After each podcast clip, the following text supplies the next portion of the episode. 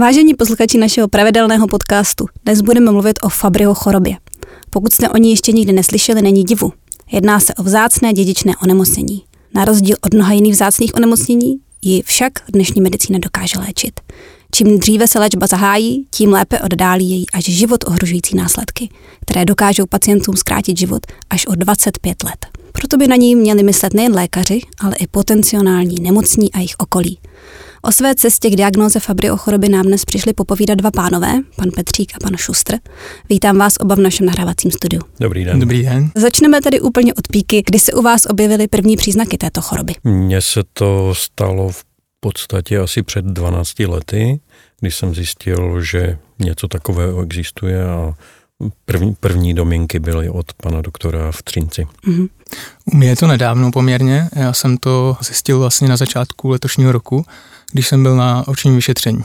Mm-hmm, takže naprosto čerstvá mm-hmm, informace. Mm-hmm. Mm-hmm. A kam vedly potom vaše další kroky ve chvíli, kdy jste se dozvěděli, že možná něco takového jako Fabryho choroba se týká i vás? No, když jsem se dověděl, že je tady ta varianta, tak, nebo varianta nemoci, tak mě pan doktor skontaktoval na kardiologii v Praze tam mi udělali veškeré testy a jsme zjistili, nebo potvrdila se diagnoza mm-hmm. a mhm. začala léčba. Mm-hmm.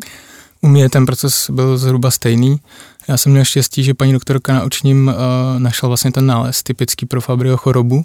Je to na oční rohovce a dala mi tu zprávu s tím, že bych se měl teda objednat uh, s paní doktorkou na tu Fabrio chorobu do toho centra, vlastně je to tady fakultní nemocnici poliklinice tam jsem tedy vlastně zjistil, že se to potvrdilo a potom, potom ty další kroky jsou všechny ty testy a tak dále. Mm-hmm. Takže ta cesta byla poměrně krátká pro vás oba vlastně. Ano, víceméně ano. ano. A zpětně to je onemocnění, které je dědičné, to znamená, že se vlastně mohlo projevovat už v dětství. Eh, zpětně našli jste nějaké třeba příznaky, kterými jste jako dítě nebo mladý dospívající trpěli a můžete je připsat té chorobě? Mm-hmm, určitě. Vlastně, když jsem uh, šel od doktorky, to paní lékařky z očního, dal jsem si do Google Fabrio chorobu, tak jsem se samozřejmě našel už v některých těch, uh, těch bodech a Děsilo mě to, co se tam píše, ale nicméně v podstatě vám to hned potvrdí některé ty příznaky a to už je vlastně, ať, ať je to nějaká palčová bolest prstů, já jsem to měl hlavně při horečkách i vlastně s mojí maminkou, je, je to vlastně nepopsatelný, je to jako bolest, kterou, kterou jako nejde moc vysvětlit, ale je to něco typického pro, pro tu chorobu Fabrio. Mm-hmm. No u mě to bylo spíš tak eh, až, až někde kolem 40. roku věku, kdy jsem při sportu se až, až enormně zadýchaval. Mm-hmm. Ale já jsem to pořád jakoby nechtěl žít jakoby nějakou nemoc, spíš jsem to bral jakoby, že je to věk že je to mm. běžná záležitost věková a nějak jsem se s tím nějak nespojoval. Jinak nes, nespojoval. Vůbec neměl jsem žádné mm. potíže. Možná ještě by tady mělo zaznít, v jakém věku vlastně jste tu diagnozu obdrželi a jak dlouho se teďka léčíte? Já tedy vlastně tento rok, tedy ve 33 letech, mm-hmm. vlastně příští týden mám osmou infuzi, takže 4 měsíce od března. 4 měsíce? Mm-hmm. A vy? No já jsem se to dověděl ve 48 letech mm-hmm. a už se lečím tedy asi 12 let. Mm-hmm. A když eh, přišla ta diagnóza, jaká byla vaše reakce na tu diagnózu a s jakými reakcemi jste se setkali v okolí? První reakce asi jako samozřejmě strach, napadá vás, co to všechno bude obnášet jestli to skutečně pravda, jak eh, tady vlastně zmiňoval kolega, je to, eh, je to spousta, spousta jako informací nových, takže je hrozně důležité si uvědomit, že ta nemoc se dá léčit a je potřeba začít co nejdříve ten personál v té, v té fakultní poliklinice eh, a v tom centru pro Fabrio chorobu jsou opravdu profesionálové a se vším vám pomůžou. Paní doktorka všechno od začátku vysvětlila pečlivě, řekla mi všechny varianty, všechny podrobnosti k té nemoci a eh, všechny vlastně testy, které, které, mě, které budou následovat. No moje reakce, já bych řekl, že moje reakce byla docela děsivá. Eh, neuměl jsem to psychicky zvládnout, myslel jsem si, že končí život, že to mm-hmm. prostě nějakým způsobem se všechno zastavuje a nějak jsem se s tím neuměl, neuměl jsem se s tím vypořádat. Samozřejmě rodina byla tolerantní, pomáhali mi všichni, ale byli na, na tom naprosto stejně. Mm-hmm. Všichni byli jakoby nešťastní z toho, co se děje, co to vlastně obnáší, protože tu nemoc to okolí vůbec neznalo. Dokonce i někteří lékaři to neznali, takže když jsem šel na nějaké běžné vyšetření nebo běžné nějaké prostě prohlídky nebo něco, tak, tak lékaři se ptali a já jsem jim oznámil, že mám Fabryho nemoc. A oni možná věděli o nějaké takové mm. nemoci, ale neměli žádné informace. Takže před těmi 10-12 lety to byla jakoby úplně jiná situace. Dneska ti pacienti jsou připraveni tím, že lékaři vědí. Jo, celý ten personál, i sestřičky, a nejen, nejen na kardiologii, ale v podstatě na, na každém, já nevím, v každém druhu lékařství, že už, už se s mhm. tím hodně setkali. Vy jste říkal, že uh-huh. jakmile jste se dozvěděl tu diagnozu, že jste dostal do ruky nějakou brožurku. A ta vás ještě víc vyděsila. Ta mě vyděsila. Opravdu mě vyděsilo to, že, že ti lidi se dožívají vlastně o těch 25 let méně. Uh-huh. A to tomu jsem psychicky neuměl jakoby unést. Uh-huh. Protože jsem si říkal, že, že mi jakoby zbývá pár let života a, a to jsem neuměl. Nicméně pak jsem se s tím jakoby srovnal a srovnal jsem se s tím takhle, že jsem si řekl, že běžná populace tady je do 120, takže já tady budu do 100. Určitě je dobrý způsob, jak se s tím vyrovnat. Ale protože to dědičné onemocnění, tak se to může týkat i členů vašich rodin. Pátrali jste i, i tam, i ve vašich rodinách, jestli nějaký z nich není také nositelem Fabrio choroby? Mm, tak uh, vlastně po té diagnéze, kterou, kterou jsem se dozvěděl, tak uh, podle těch příznaků jsme, jsme si mysleli, že, že, že bude maminka ta, od které vlastně dědím tu nemoc. A, a takže vlastně paní doktorka navrhla okamžitě, jako, aby, aby mamka taky a, šla na ty testy, aby se to potvrdilo, případně vyvrátilo a samozřejmě dělá se potom screening celé rodiny. Takže a, sestry, bratra, ty jsou naštěstí negativní a další část rodiny, jako sestra od maminky a tak taky negativní.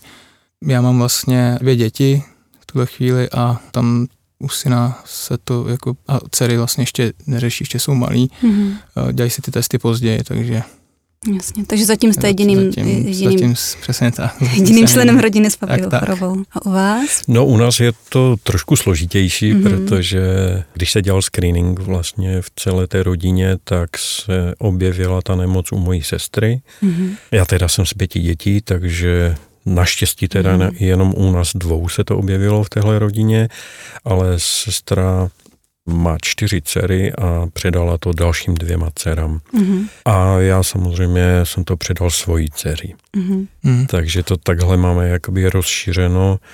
Teď má dcera vnuka, ten už byl na jednom vyšetření, vypadá to, že snad by se to mohlo zastavit, že mu to nepředala. Mm. Štěstí je v tom, že eh, se to zjistilo vlastně už před deseti lety a vlastně všichni ostatní eh, jsou jenom jakoby informovaní nebo kontrolovaní lékaři, ale nemusí užívat žádné léky. Jsou to víceméně takové jakoby přenašeči nemoci. No jo, což, což je, myslím, taková jakoby ještě ta lepší varianta. Mm-hmm. Že já z toho okolí jsem jediný, který, který bere infuze. Mm-hmm. Takže tady je třeba říct, že vlastně to je nemoc, která se váže na, na chromozom, který vlastně mají bohužel muži jenom jeden, ženy Přesně dvě, tak. takže, mm-hmm.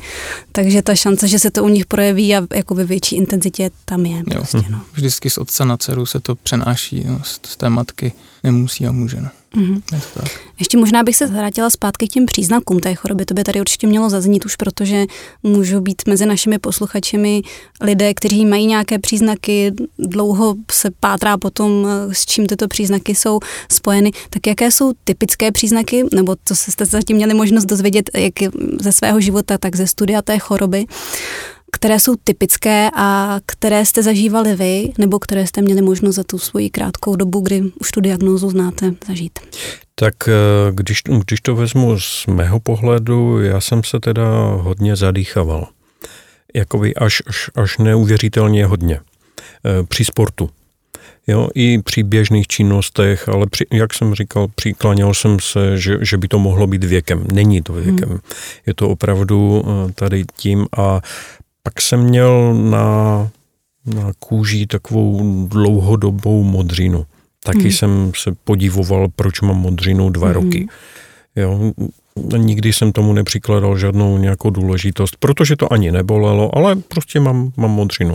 Hmm. A to je jeden, jeden z příznaků, kdy, kdy vlastně jsou nějaké defekty na, na kůži a tam se může nějakým způsobem najít ta, ta spojitost, spojitost vlastně s tou nemocí. Samozřejmě i oči. Oči, uši, to jsou další, další takové jakoby spojené nádoby. E, mi se teda výrazně zhoršily oči. Ale já jsem všechno jakoby to spojoval s tím věkem. Mm-hmm. A nebál jste se, že třeba ta dušnost souvisí s nějakým jako běžnějším onemocněním typu infarkt, mrtvice. To samozřejmě taky, ale neuměl jsem si to vůbec jako... Já jsem si to, nechtěl připustit, mm-hmm. protože jsem eh, víceméně celý život sportoval, takže jsem, a žil jsem jakoby částečně zdravě, tak jsem si říkal, že to, to by snad nemělo. Mm-hmm. Vy jste říkal, že vy jste toho zažil poněkud více těch příznaků, už jako dítě. Jo, je to, je to tak, ale taky jsem vlastně, taky by mě nenapadlo někdy, že to je spojený s nějakou nemocí, spíš mm, s nějakou jako anomálí asi jinou, ale třeba s uh, problém s termoregulací mám. Uh, to znamená, že je to vlastně taky typický příznak Fabryho choroby, ať už uh, nadměrný pocení, anebo uh, třeba žádné pocení. Tak já mám tu variantu, kdy vlastně se nepotím ani při nějakém jako větším výkonu sportovním a dalších činnostech, takže potom vlastně, když, jsou, když je teplo, hodně teplo v letních dnech, tak pro mě je to opravdu těžký, nevydržím prostě na sluníčku nebo v nějakém kolem sportu, musím, musím se jako zdržet ve stínu a, a chladit se, protože prostě ta termologie toho těla ne, ne, nefunguje správně. To je mm. jeden z těch příznaků, ten druhý byl to pálení těch prstů a tak to jsem zmiňoval. To bylo spíše v dětství, mě se to teda zlepšilo uh, samo, v dospělosti už tím netrpím skoro téměř vůbec. A další ty příznaky, jak, jak, říkal, jak říkal kolega, tak to jsou to může být cokoliv spojeného se sluchem, očima, ledvinama, vlastně, vš, vlastně těma důležitýma orgánama srdce, mozek, to mm-hmm. všechno vlastně se potom kontroluje. Takže to jsou asi jako ty nej, nejdůležitější věci a, a myslím si, že je důležitý si, si to připustit a, a radši se nechat zkontrolovat, když nějaký z těch příznaků třeba pocitujete. A když jste tyto příznaky pocitovala už jako dítě, tak uh, hledali jste nějakou jejich příčinu? Hledali, nebo respektive ptali jsme se třeba doktora, ale nikdo to předtím prostě 30 lety, nikdo to neznal, hmm. nikdo, nikdo to nepřisuzoval nějaké Fabryho chorobě. Jasně. Tak eh, vypadá to, že jsme tady mluvili o tom, co obnáší život s Fabryho chorobou vlastně. Je to ještě něco dalšího, v čem vás ta choroba omezuje, kromě těch eh, svých příznaků? Já si myslím, že to, že to není tak jako omezující, pokud, eh, pokud se začne ta léčba brzo, nebo pokud nemáte nějaké jako složitější příznaky, ale mě to nějak neomezuje v každodenním životě. Mě to teda začalo omezovat poslední rok a půl, mm. ty bolesti hlavy a podobné věci, takže i ta dušnost je taková jakoby stále větší, ale pořád si říkám, že to je i přibývajícím věkem, takže určitě na to má věk. Samozřejmě i to, jak se málo pohybuju, tak eh, bohužel mi chutná jídlo a přibírám. A to je další taková negativní věc. Takže to, to, to jsou asi takové jakoby největší, největší jakoby starosti, moje starosti, které, s kterými bojuji. Mm-hmm. Vy jste tady před natáčením mluvil o tom, že jste vlastně jeden z mála invalidů s touto diagnózou. Nevypadáte na to tedy, ale, ale, ale jste. U vás se ta nemoc taky začala projevovat tak poměrně netypicky bolestmi hlavy. Mohl byste o tom taky něco trošičku no, říct? No, ve své podstatě ta bolest hlavy přišla až po no, zhruba 8-9 letech infuzi, kdy jsem eh, vlastně na začátku těch infúzí, kdy, když se začaly uh, aplikovat ty infuze, tak jsem měl z toho takový jako úžasný pocit, uh, že mi ta infuze vlila do žil jako novou energii. Já jsem z toho dokázal jakoby týden čerpat. Jo, a byl jsem v plném nasazení. Občas mě teda pobolívaly ty hlavy, ale, ale bylo to takové trošku jinačí. A po čase ty infuze jsem přestal vnímat, jakoby, že by mi to pomáhalo. Mm-hmm. Oni mi neublížovali, ale ani jsem nevnímal nějakou zvláštní pomoc. Taková ta, ta energie prostě už se nedostavovala, takže už to zůstávalo jenom na takové. Přišel jsem, eh, aplikovala se infuze a, a, za 14 dnů znovu. Hmm. Takže už jsem to bral jenom jako takovou součást života. Bylo to všechno v pořádku, až, až teda před těma dvěma lety taková zvláštní bolest, která se nedala jakoby předpovědět, jestli to bylo z nějakého stresu, nebo to bylo... Z, ne, nedalo se to identifikovat, jako kde, kde, by, kde by se mohla ta, ta bolest jakoby nacházet. nacházet jo. Mm-hmm. Takže to, to byla taková negativní věc, mm-hmm. negativní zkušenost. A musel jste se obrátit na Centrum pro Fabrio chorobu, aby vás vyšetřili? Určitě, určitě. Tady jako to je na to nedám dopustit, eh, protože opravdu, jak kolega říkal, eh, paní doktorka i celý personál jakoby jsou úžasní a jsou ochotní vám pomáhat v podstatě ve všem. Takže eh, mě okamžitě zařadili do, do dalšího vyšetření a tam se zjistila další, další poruchy vlastně na mozku. Mm-hmm. Už tady zaznělo tak jakoby mimochodem, že se oba dva léčíte, ale jak ta léčba probíhá u vás? Mm-hmm. Tak eh, je to, je to vlastně eh, infuzema, která dostáváme jednou za 14 dní a mm, třeba hodinu a půl mám kape, kape prostě ta infuze. Mm-hmm. A jezdíte do centra pro, tu pro aplikaci? Mm-hmm. Je to na té poliklinice tam, kde vlastně sedí paní doktorka a celý ten personál. Já to mám naprosto stejně. Ale vy je. jste mimo praští, takže, nebo jste z Prahy? Eh, kousek od Prahy. Takže musíte dojíždět za léčbu. A jezdím stejně do práce, takže já to mám snažší než tady kolega, který je zdaleka opravdu. To pro tak to... vás to omezuje dojíždění za léčbou každých 14 dní? Je to hodně omezující? Pro mě, jak jsem říkal, já eh, v Praze jsem každý den, takže pro mě je to hmm, to, že, že jsem tam jako chvilku ráno a, a jedu do práce, jedu potom do kanceláře. Hmm, já to mám teda hodně zdaleka, ale hmm. tím, že jsem jakoby vyřazen z toho pracovního procesu a jsem na invalidním důchodě a mm-hmm. byl jsem zvyklý být pořád s lidma a pracovat s lidma, tak já to beru jakoby takovou dobrou cestu.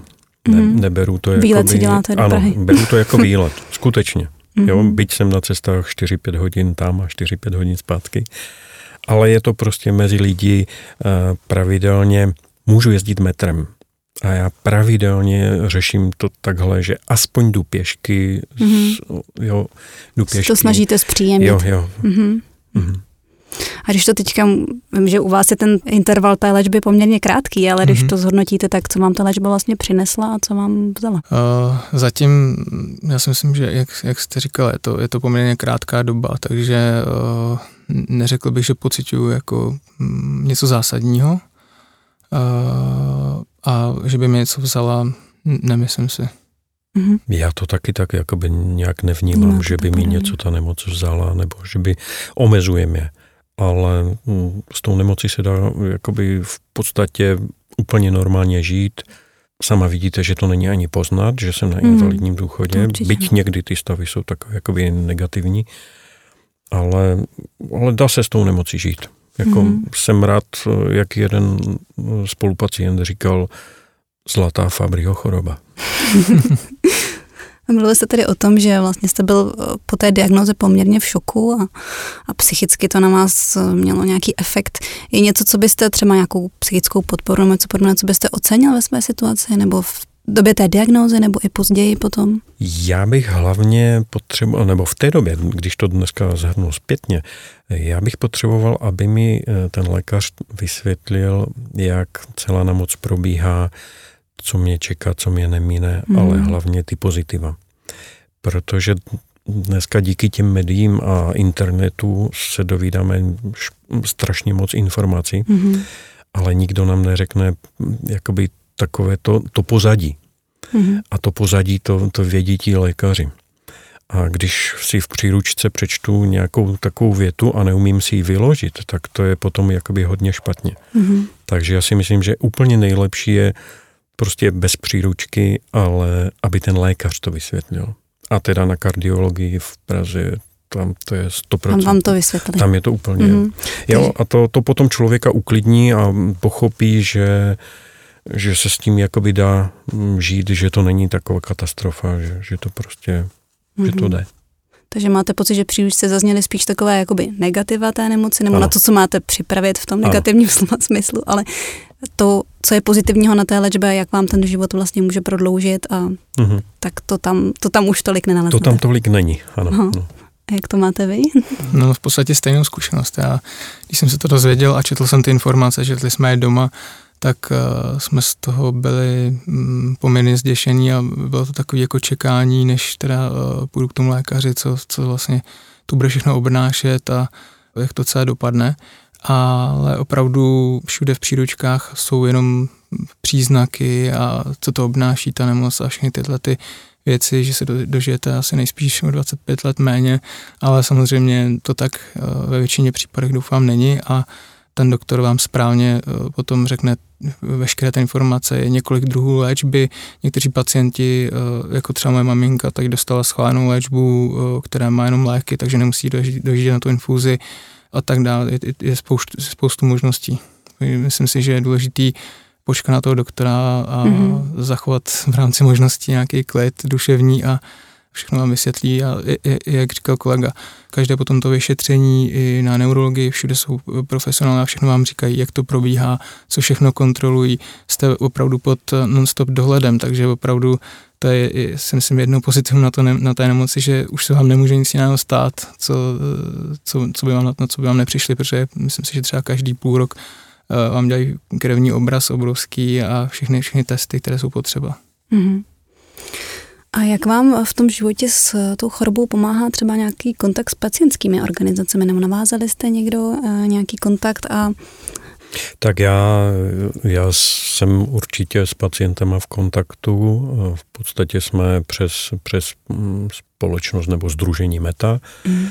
Ti nás eh, združují a Každoročně se setkáváme na pastvinách na takovém penzionu, kde, kde si spolu povídáme. Máme tam lékaře, máme tam ten fyzioterapeuty a dietologii a, a probíráme veškeré radosti, starosti všech, všech pacientů. Mm. Víceméně se většina z nás zná a umíme si s tou nemocí jakoby tak eh, víc poradit. Každý, každý má nějaké jiné příznaky nebo, nebo podobné ale, ale právě, že tam si probereme veškeré varianty, jak, jak to chodí a chodíme do přírody, takže je, je to fajn takhle. Mm-hmm. Určitě je to pozitivum. Určitě. Kolik pacientů tam vlastně jezdí z tohle? Já bych řekl tak někde 20-30 lidí, že tam, mm-hmm. že tam bývá.